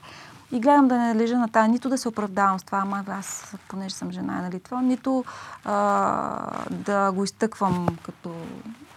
Мислиш, Гледам че да има ми е. заговор за потискане на жените в световното кино. Не, Тоест не да, знам. да се държат, да не, да не изкачат твърде много жени режисьори, да, да бъде мъжка професия или не, Не. знам как да го Според кажа. мен по-малко жените им е интересно това да го... Може пък и да сме по-малко добри. Откъде да... Откъде Може би знаеш? просто е, просто е тегава професия, която изисква много, много сериозно косата. Много сериозно потапяне. Знаеш ли кое е единственото, което е, като каза жена режисьор, М. е това, което ти казах в личен план. М. Примерно, да кажем, аз имам малко дете. Да. Родила съм и това дете, докато не стане на примерно поне 8-9 години, аз не мога да си дигна шапката и да ме няма два месеца да снимам филм някъде. Не, че не мога, но веднага в мен ще стои конфликта, нали, аз имам да речем дете на 3 годинки и аз съм го оставила два месеца, съм заминала някъде и аз се измъчвам сега, добре, аз това струва ли се да загубя това време, примерно с детето, не съм добра майка, ще почна нали, да се... Да. Ето това е малко, примерно мъжа, по-можеш, остава го при майка му, отива снима. Това е единственото, което е, нали, сега сме, сина ми вече е голям де, но а, това е единствено, нали, което го има, че започваш да имаш такъв вътрешен конфликт. Дали постъпваш правилно? Мислиш ли, че а, цялата идея на майчинството по някакъв начин пречи да има повече жени на сериозни постове, CEO-та на компании, режисьори и т.н. Тоест в един момент при вас много по-изявено, при вас жените, Да. как звучи, нали, такова едно. Ама не така но, е. Много повече конфликта семейство, майчинство, работа изкача на преден план и ви разкъсва. Има си просто дете, детенцето, то наистина се биология. Тук нещо има в тази черепната котия, която се... Кой ти просто не можеш да си да си позволиш. Аз даже имах... Сина ми е на... Сега ще навърши 14 години. Вече, нали, е голям, сам си готви, сам се оправя, сам си... Нали, не е бебе. И какво му стана тук, понеже сега кандидатстваше е, след седми клас, той като цяло такъв непокис, нали, по принцип. Обаче сега нещо се беше спекал и докато си очакваше резултатите, вечерта дигна температура, което няма на какво друго да се касае, защото другия ден, като, се, като му се получиха резултатите, вече нямаше температура. Но вечерта дигна нали, температура висока. И сутринта а, нали, нямаше, нали, беше там 37,5 примерно. Аз съм оставила лекарствата, които да си пие. И отивам на фризьор. Така. И съм много такава, нали? И сега съм на фризьор, защото може ми вика, бе, дали да не си останеш все пак, да я знам, да не дигне някаква пък по-висока нещо. Абе, викам сега, е голям бе, какво има хапчета, сам може да, да отиде до поликлиниката, да се вика, тя е до нас, спешния кабинет е на 5 минути, нали, не е нещо, нали? Той е тинейджър вече, не е? Той е, да, в смисъл си е млад мъж, той даже М. не прилича на дете, вече се прилича, той е по-висок от мен. Нали? И обаче, докато седя на фризьора, е, по едното време почна да ме гложди, въпреки че вече е толкова голям. Викам си, абе, представи си сега да дигне някаква страшна температура, да вземе да направи някой гърч. вече почвам да си Всички измисля. майчински инстинкти се И включват. направо ти казвам, по то сешуар ми завря главата, звъня му през 5 минути. Мири си температурата. Вика, спа бе, остави ме. Викам, не, мири си температурата. мири си и ми пиши колко имаш. Въпреки, че е толкова голям. Значи, Значи нещо има като, е, тук, като са по-малки. не са добре нещата. Да, мисля, че е просто биология. Мисля, Да. че е просто биология и... Веднага ме хвана това, викам, аз да ходя на фризьор, докато той може да такова. Хм. Направо. А, преди около два епизода някъде с Цецо направихме епизод, който се казва Подкаст за лъжата. Тази тема за лъжата ни е много интересна и искам тук да я свържеме малко с целите ни предишни размисли за Георги Марков и за социализма. Георги Марков много говори за морала и за съвестта. М. До каква степен смяташ, че в този период има едно много силно масово изкривяване на, на съвестта на всеки един гражданин, на всеки един човек в България, в Русия, в социалистическия блок? Идеята, че всички знаеме, че живееме в една лъжа. И си Да. казваме постоянно, всеки знае, аз те, аз те лъжа, нали, че сме окей, ти ме лъжеш, че сме окей, двамата Да. знаем, че не е вярно, но съществуваме и си живеем. Това се превръща в инстинкт, в Това рефлекс. се превръща в начин на живот, Да. да. В рефлекс точно. Какво мислиш за това изобщо за, за лъжата в момента в съвременното общество и как малко подценяваме истината? Колко е важна? Ми, да, когато лъжата е по-удобна, Mm. това е много такъв философски това въпрос с истината и лъжата, Мгм. защото а, за един истината е една, за друг, друг я вижда по друг начин. Много е странно Солженицин като заключение на, на архипелага и на почти всичките му М. книги за социализма, той обвинява лъжата. Той казва, че ако а, е имало по-силно гражданско общество и по-силно индивидуално мислене на всеки един член на обществото, най-вероятно социалистическа Русия е нямало да се случи. Той стига до тая крайност. Той казва, в един момент твърде лесно всички се съгласихме да лъжем, още на най-ранния етап. И от тогава повлича крак всичко. Аз мисля, че и това до някъде също е причина той да, да реши да замине, защото а, човек може да лъже понякога, М. ама не можеш цял живот да живееш в лъжа. Да. Нали, това в един момент те затиска и си така си представям всъщност, че защото то е било един там хор на лъжата, който не пее в правилната тоналност и спада от системата. Да. Не може да, не може, и в изкуството, не може да си художник, ако не рисуваш а, с социалистически послания, не можеш да поставяш пиеси, ако не са те. Затова последните му, понеже прескачат тая граница, са спряни. М. Особено за литературата. Той казва, че реално в периода а, 49-та, примерно 57-та, няма качествено българско произведение, което да остане във времето. Всичко е конфитюрена проза такава. Значи той 59-та година пише един роман Покривът. М. На мен това, заедно с портрета на моя двойник, това ми е любимото Да. негово произведение. Покривът, мисля, че го издават, а, със сигурност го издават а, след края на... А, след падането на комунизма, мисля, че 45 години след М. неговото написване, но е издаден веднъж, ще излъжа коя година, и, и, и няма Мгм. повече. И сега чакаме, мисля, че ще го издадат, чакаме ние, те феновете Георги Марков, чакаме. А, тази година, с, мисля, че около коледа ще го произведат. Аз го имам, защото ми го даде а, Любен Марков да го прочета. Нали, Старото издание. М, просто по невероятен начин такава. Той много, много умее да пише за нещо. Просто много нещо наглед.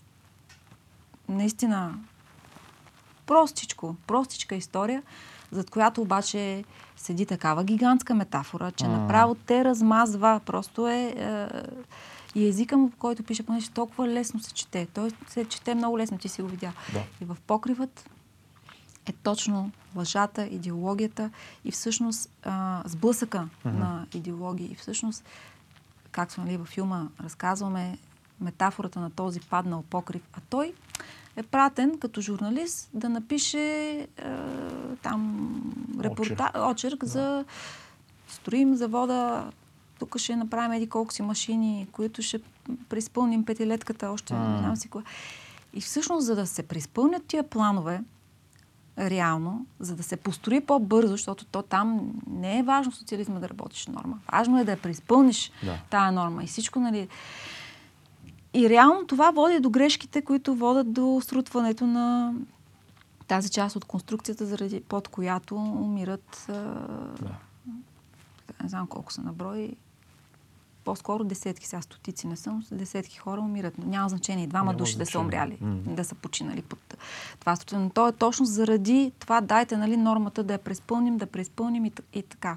А, и всъщност той по този начин, цялата метафора, понеже ам, а, скицата на Мгм. сградата всъщност е руска, нали, се строи по руски да. модел, а, всъщност казва това е една метафора на рухването на този строй, че ние не можем да градим нещо нагоре, като основата е лоша да. и че то покрив рано или късно, нали, mm. под който всички се покриват, ще се, ще се срути. Там вече, когато са чели, портрета на моят двойник, нали, след това минава жените на Варшава, но тук вече той е толкова силна тази метафора, че това не се допуска до... И въобще му се казва много внимавай, нали, какво ще пишеш от тук нататък. А в последствие той е имал и в чужбина вече е работил по сценарий за игрален филм, който е трябвало да бъде а, режисиран от Вилин Цанков. Даже има, ги а, не ръкопис, ами печат, както mm-hmm. са го отпечатали нали, да. сценария, отгоре нали, с неговото име на Ценков, с бележки, който в последствие, нали, когато го питат нали, още по комунистическо време, той е, отрича. Казва, че не, не, аз нямам, не съм. До толкова wow. е, нали...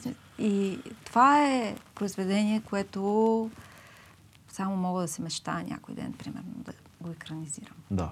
Само мога да се мечтая, защото ми е наистина любимото. Много го харесвам. Ние като си естествено, нали, си обсъждаме много с Дочо, с Дочо mm. Поджаков по това. И той се вика, боя, жените на Варшава. жените на Варшава, нали, къде покрива? Покрива някак си ми е по-на на сърцето. А, Би ли той било го казва... актуално според тебе след 5 години това нещо? Ами... Дай Боже, ако имаш то, силите, късмета и всички звезди се наредят за нещо такова. Да, Този той филм би ли бил... Като наш професор, естествено, mm. има право заради това, че то разказва за, за това време. Да. Нали, то не може да не разказва за актуална тема. Това ще бъде а, като един а, екранизация в епоха. Да. То няма друг вариант. Ти не може то да го бъде, то ще, Няма начин. да бъде усъвременен, да. то ще бъде като един стар български филм, нали? смисъл както... Още, Ако... още един български филм за соца, колкото и добре да е ами, направен. Да, само че той няма да бъде а, не да разказваме за соца, просто а, аз си го представям както са мъже, mm-hmm. по този начин да изглежда и този Развивам. филм. Все едно правен тогава, разбираш да, ли да, да. какво бих се направил? Едно правен тогава. абсолютно по този начин. Да, да и както има филми за египетски фараони, да. както има филм, така да има филм, който се случва просто в, в тази mm. епоха. А не да е нали, филм, който казвам филма за да осъжда. Да, да, да. И Той ще си, раз... Опа, си разкаже за времето, да. нали такова, което просто страшно много ми харесва. Трябва и... да го прочета. Ами сега като го преиздадат. Със сигурност ще го прочета. Да Иначе той има сега, издадаха и четири тома с а, неговия сте. Не сега, сега излезна четвъртия. А, с неговия сета. Mm-hmm. А, признавам се, още ги чета и тях. Нали, не съм ги изчел доста, всичките. доста е пописал. Да, да, да. Много продуктивен и... Тът, мисълта ми е, че освен с дошните репортажи би било хубаво младите да се запознаят. Младите, аз казвам, съм, съм много стара, ама наистина поколението на сина ми, на, нали, на 20-30 години не знаят кой е Георги Марков, не са най-много да знаят, а един дете обича да нали, толкова. Не това, това е масовото мнение. Да. Това е масовото мнение. Аз в момента, докато чета задочните репортажи, много спамя, пускам сторите с части от книгата и получавам постоянно меседжи на сторитата във Facebook и в Instagram. Какво е това, леле? Това е страхотно. Оня ден споделих, има една, едно, едно от есетата се казва крадеца на как се каже, краля на вилите. Да, краля много на е, вилите. Ми е любил. Там също има филм, между другото. Аз почнах да си мисля за филм да. в тази посока, защото много, много яка история. Прочетете я, тя е за един обирджия на Вили, който в последствие става а, инспектор в полицията и после пак става обирджия на Вили, защото той е един соц Робин Худ, реално. Да. А, и само много откъсите яка, да. за от, от, от това нещо. Предизвикаха десетки съобщения, получих просто заради начина по който е написано. А, така че според мен ще се хареса много. А, мислиш, че сме свободни да казваме истината в момента в нашето общество? Да говориме публично и да казваме истината. Защото много хора веднага ще изкочат, ще контрират ами, да, тогава се е говорило за вуалирано и в алегория, в изкуството и така нататък, но сега да не би да сме свободни. Е, все си мисля, че сме по-свободни. Несравнимо е, нали? Нали. Все си мисля, че сме по-свободни. А, аз също не съм... Съ, нямам чак съзнателни спомени. Имам, но те са детски Да. от това време, защото аз съм закачила. Аз спомня Мгм. как всички се бяха събрали в кухнята и гледаха процеса срещу Тодор Живков и вкъщи беше настанало нещо си викам, боже, какво става с едно идва... Нещо много важно се случва, четири нали? тогава. Нямам много ясен спомен от това време. Аз на повече, на 9, мисля. А ти си малко по-голям от мен. Девет вече си е съвсем... Да, да, много добре си Да. го спомням. И е така, нашите бяха и всички тихо, тихо. И викам, боже, какво става, нали, ще се гледаш. Така че си го спомням, както си спомням и голямата еуфория след това по демокрацията. м, Да. Всичките м, не, Митингите. митинги. Да, спомням си манифестации, на които са ме Да. влачили. Имам детски спомен как ме беше страх, че се загубя в тия крака, защото което виждах бяха това, още ми седи пред мен, ни крака, крака, и аз съм в една гора от крака, нали, Мгм. защото аз съм била, нали, и се държа, се стискам там за ръката. А, та, имам по някакъв начин като такъв спомен от, М. все пак спомен от това време, а, без обаче предразсъдъка на възрастните, защото спомена ми е чист, защото е детски. Тогава нямаш Да. а, тези предразсъдъци. Спомням си естествено тия неща, какво е да ядеш банани само на нова година и че а, преди А, това бананите, няма... мандарините да, по коледа и така нататък. Тия неща. Факт, но в момента наистина много е, на мен ми е много странно, когато хора кажат ми сега също не може да си кажем нещата и така нататък. Що да не можем? В, в, в Фейсбук всеки пише каквото си иска. Всеки пише каквото си иска. YouTube е до голяма степен много свободна платформа, въпреки че там има цензура на базата на други неща. Но реално нямаме, ако утре аз разкажа на, на колегата Фил вид за Бойко Да, Борисов и той го да разкаже кажа на целия офис, най-вероятно аз няма да отида в затвора. Няма Даже да шансът отидеш. това да се случи е много, много, много малък. А... много малък. Но, но да, мен ме изумява друго. Как може а, и, и на какво се дължи според тебе факта, че много възрастни хора, които са примерно в 60-те, 70-те си години, разказват с умиление за социализма, въпреки че са били наясно какво се е случвало? Аз ми караш да се замисля за моите баба и дядо Да. и за хора, които съм чувала, примерно да кажат, абе, може да беше така, ама от друга страна. Ами, от друга страна е имало някаква сигурност, доколкото чувам, че, нали, от тях да разказват, че примерно когато ти си завършил, ти със сигурност имаш работа. Няма начин да нямаш работа. Нали? Да. И не е имало в този смисъл конкуренция. Конкуренция е имало да се издигаш нагоре пост след пост. Това вече зависи там дали си в консумола, дали си партиен секретар. Нали? Вече тук влизат нали, тези чисто политическите неща, които е трябвало. Но Да. няма начин да завършиш и да нямаш нали, работа, освен ако не си а, като ако не, си, ако не си с антидържавни прояви. Или семейството ти. Или семейството ти. Между другото, а... Любен Марков, който е Мгм. братовчета на Георги Марков, той, както и семейство му, той е жив, вие, с, който аз разговарям, нали, е понесъл много от а... дълго време не е можел да има работа. Той няма потомство. Да, всъщност тази, тази идея, че ако семейството ти е било а, ако, ако има история на антипартийно, антидържавно, mm-hmm. т.е. ако са били борци против комунизма или ако са били на царска служба и така нататък, бабите ти, дядовците, бащите, баща, майка, ти в последствие не можеш да се реализираш нормално до последно. Със сигурност е обрал негативи. Да. Дали са били в личен, в личен и в, а, служебен план, в служебен аспект, със сигурност е обрал негативи от това. Преди един месец се качвам на едно такси в 12 часа вечерта от площад журналист. Тръгвам си от а, моят приятел Лаври, който е монтажист. Бяхме А, аз работили. го познавам. Да, Много поздрави. ще му предам. Поздрави Лаври, той сигурно ще гледа. Не беше преди месец, преди повече беше. Както и да е. Хващам си едно такси от тях. И се качвам при един възрастен господин на 70 и нещо. Може и повече да е. Доста възрастен. И започваме по някакъв начин да си говорим за миналото, при което той ми разказва две истории. Първата история, дете са негови истории. Първата история е как е бягал а, през а, 60-те години е искал да преплува Дунава с лодка, направена от лепило. Работил е той в една фабрика за лепило mm-hmm. и в рамките на две години е крал по малко лепило и накрая си е направил лодка. Тръгнал той да преплува Дунава с тази... Не, това не беше той, това беше негов приятел. Mm-hmm. Тръгнал да преплува Дунава, стигнал до някъде, обърнала се лодката и го хванали. И отишъл неговия приятел в някой от лагерите. Това е първата история.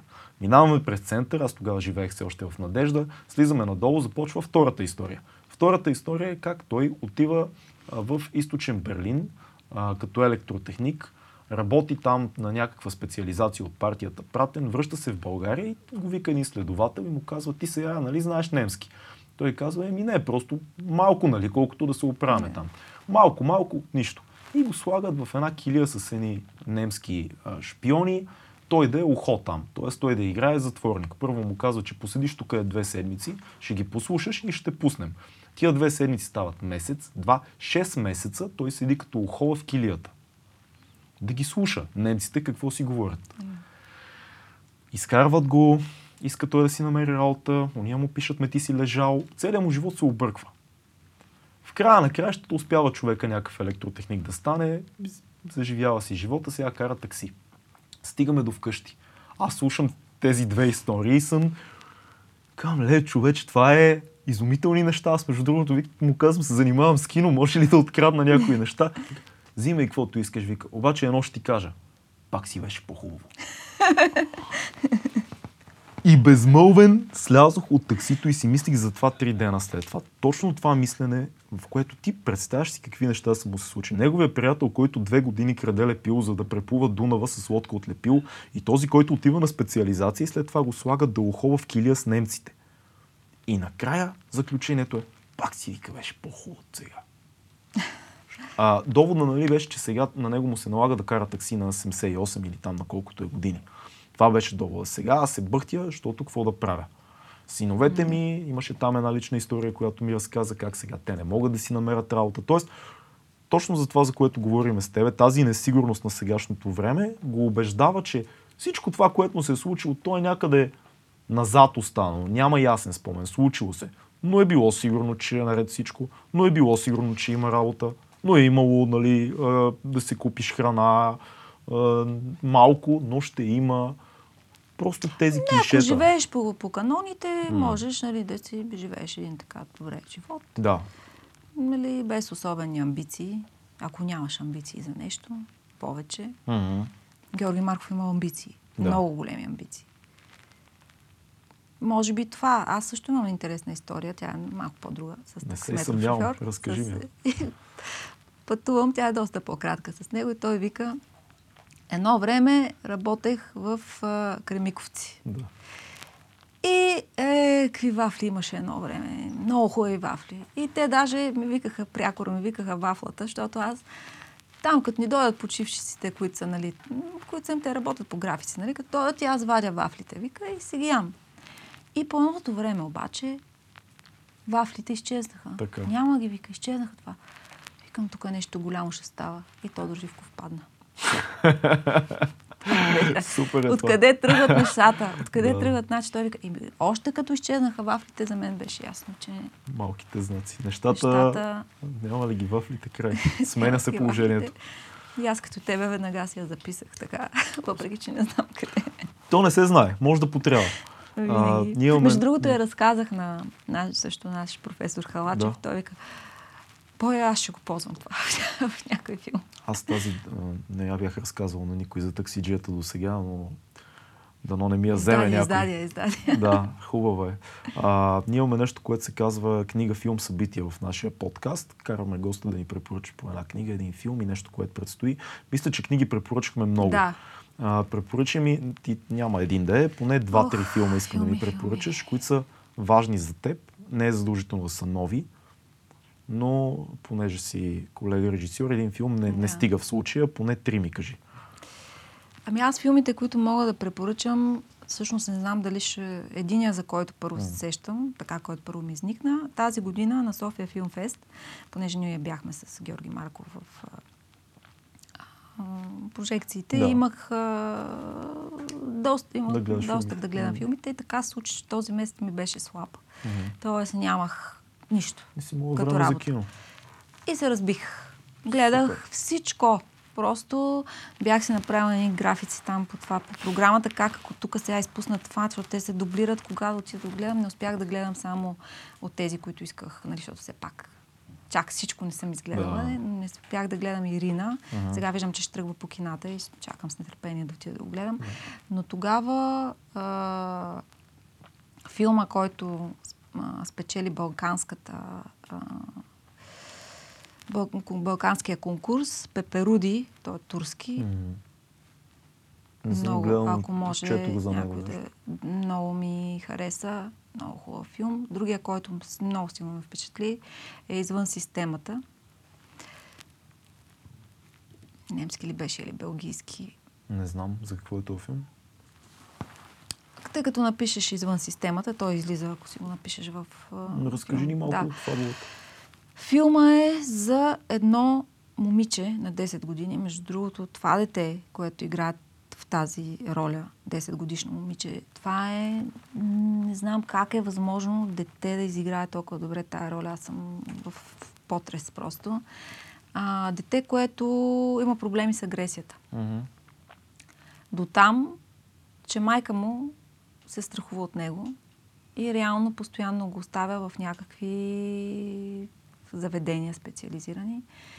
Но колкото повече майка я оставя, защото от всякъде се показва, че тя, и, нали, баща няма там, майката има още по-малко друго дете, че тя а, всъщност тази агресия идва от това, че майката отхвърля. Обаче майката пък не иска да я вземе, защото тя пък а, буйства, нали? Това трябва да Мгм. се точно нали, извън системата. И всъщност от прехвърлянето на, в едно специализирано заведение в друго, в трето пък лекари, пък санаториум, пък медицински, пък тук цялата е така е в жички и такова да изследват защо, откъде идва то мо- проблем и така нататък. Тя просто поудява от, от това нещо. Тя просто иска семейна среда да си е вкъщи, нали? Очевидно има някакъв проблем, който е да е малко по-агресивна, но той много би се оправил, ако повече, ако е в семейна среда, но майката я отблъсква. И всъщност вече никъде не я прехвърлят от едно, второ, трето, тя пак се връща и така въртиги, нали, в... М. Това се разбира още в завръзката, нали, всъщност. Нали. И а, вече това пак ли тя тук дойде, нали. И в крайна сметка решават да се обърнат към е, един млад мъж, момче, който е а, бивш войник. Мгм. Бил е а, на военни мисии, който също има проблем с агресията покрай това тази си работа. И той работи обаче само с тинейджери, които проблемни тинейджери. Само с тинейджери си има система, нали, с която работи. А, с тях и успява наркомани, с Мгм. такива. За първи път обаче му казват, нали, ще работиш, дай да пробваме и това вече, нали, няма какво. Той не работи с толкова малки деца, това е момиче. Но в крайна сметка решава, вижда я още на първата им среща, защото и той е опък. Да. И той е крив. Не е Всъщност много... той е бил на нейното място. Реално. Да, той е бил на нейното място и като отива още се запознае с него, тя съответно е много агресивна, особено към такива чужди хора, които се направо го размазва тя, като вижда, той си казва така ли, ще взема този случай. Тя му привлича му по някакъв начин. И в процеса, в който той почва да работи с нея, нали, минават през всякакви перипети двамата. Нали, вече е момент, в който вече двамата са а, нали, срещу друг. Много хубаво, просто толкова хубаво е направено. И той до толкова почва да се превързва към нея, реално. Той казва там във филма, и, и, че прекрачва границата, която е допустима и, примерно, прибира я вкъщи. Той има жена, има и бебе. Мгм. Прибира я, примерно, вкъщи, за да бъде тя да усети семейна среда и отива и казва нали, на другите социални, с които работи.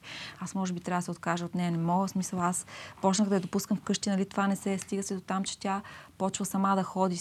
Нали, дори той да отказва тя примерно, той трябва да, да личната минава, е, нали, примерно в колата той трябва да оставя в дома, тя казва, нали, няма да сляза, той искам, искам у вас, искам у вас, искам у вас, почва, нали, това, той казва, не, не може, нали, не може, не ми е позволено, не може, и тя хваща е така и в стъклото и почва и си разбива е така носа. Това е казва, добре, добре, добре, отиваме от дома, отиваме, нали, той си казва, не, аз започвам, нали, да изпитвам слабост Да. към това момиче, нали, да... И той казва, нали, също сам персонажа казва, аз мечтая да я спася. Нали, тая реплика така има стана. Мечтая, разбираш, цялостно ще същество ми иска, ако иска това да я спася нея. Да... Има там, стига се до един момент, в който почти нещата се оправят. Майката казва, че ще, ще вземе, но за пореден път я излъгва и в деня, в който ще я вземе, ни я взима и тя тръгва пак много надолу. И той, взимайки я в дома си, тя прави там един гаф с семейството му. И това е момента, в който много хубаво е направено просто та негова вътрешна, вътрешен конфликт искам да й помогна и не мога да си го позволя вече на този етап, защото тя застрашава моето семейство. Нали, И самия начин това дали да се откажа от нея или да не се откажа и какво ще реши той, няма да разкажа, защото вече, нали, се много разказах Много, този много, филм. много интересно но звучи. той се изправя пред тая дилема в един момент, в Да. който вече трябва да, да видиме, нали, ако успеете да го гледате, да видите какво в крайна сметка прави той Извън системата. извън системата. Много добра игра на всички актьори. Просто все едно гледаш нещо документално. Което е толкова трудно да се постигне. Не, реално това дете е толкова убедително. Просто аз не знам как а, можеш да изиграеш такава на тая възраст, да осмислиш, да разбереш Какво е това всъщност, за да го, за да го изпълниш. Защото ти буквално имаш, ще гледаш дете с реален проблем. Толкова е сложно това да се постигне, наистина. Ти знаеш какво е да се работи с деца и колко е трудно. А, Тегаво е. А, препоръча ни един класически филм. Нещо, което е класически, ми, аз много от харесвам. голямото кино. в настроение за любов а, на Лон Карвай. Това е филм, който мога да си пускам във всяко настроение, да го гледам и да го гледам и да го гледам много пъти. Нищо, че заглавието звучи като женско. не. не. не. А, режисьор е мъж Мгм. и а, много хубав филма, вън нали, от чегата, понеже говорихме женско-мъжко преди малко. А, много... Той е един от любимите ми така филми, които обичам да... Той е изключително сериозен. Много деликатен режисьор, Да. между другото. Много... То е като м, картина, всяка кадр, самите кадри, операторската работа там е някаква. Да, и актьорската човешки игра, добра. всичко е много, много леко, много прецизно и, и така. Ако Крайността на това, което тук що ни разказа, без да съм гледал, е много силово, документалистично, Мгм. въздействащо. При него всичко е много леко. Да. Но, пак те докосва по същия начин, което не знам как, с- Като как става. порцелане. Да, Всичко е... да, азиатско. Едно събитие, което а, предстои за вас като екип, за теб като режисьор, ако не е нещо твое, нещо, което е важно за теб и би посетила, ти прецени. Подкастът ще излезе след около 4-5 дена, максимум. А, Даже може а, предстои ни пак прожекция на филма, а, която ще е в дом на киното и ще бъде около датата на смъртта на Георги Марков. Около 11 Имаш ли точна дата септември. на прожекцията? Не. Къде могат да видят? На на сайта на киното. Дома на киното, Да, и в На страницата на филма. която ще пуснем под а, а, видеото в YouTube. Сега ще пуснем страницата на филма, да могат всички да се информират и да го гледат. А, добре, това ли са ви точно нещо? А, имам сега един късометражен филм, който предстои неговата премиера. Сега Мгм. още го до... Кога е премиерата? Ох, пак нямам още, но като Я сега монтирате всъщност. Сега се постпродукцията. М. Иначе първото, за което се сещам, че искам да посетя, аз ще изненадам, обаче е концерт на Васил Найденов. Вау. Никога не съм била на концерт на Васил Найденов, а това са е, плочите, защото тогава бяха плочи, Да. които се слушаха в, мо... в цялото ми детство, в моето семейство. Основно на Васил Найденов. Аз съм израснала с а, тия а, с тая Аз музика. много го харесвам Васил Найденов. За мен И- това е български Елтън Джон. Реално. Най-добрия. Няма Уникален вокалист. И, и между другото композитор на много голяма част от песните си. Хората не си дават сметка, че той е композитор също и пише песни, не е само певец, не е поп изпълнител. Реално той е писал много яки Да, неща. и сега чух по радиото, че октомври месец а, ще има концерт и ще се поруча, мисля, коя дата е точно. Представяш си да успеем да поканим Васил Найденов в подкаста. Ще ни съсипе с цето, ще ни пръсне, сигурен съм. Добре. Не, страхотни песни просто. А, Клона ми е една от любимите негови песни, между другото. Мене си нева. Болката първи, отляво. По първи класики, петли. По първи петли. Е кой, а, кой, от кой филм беше по първи петли? Тя беше саундтрак на нещо. Да. А... Мога да се сети в момента, но някъде yes. в а, 80-тарското BG mm-hmm, кино mm-hmm, mm-hmm. беше нещо. Но както и да е. Отговорете ни в коментарите от кой филм беше песента.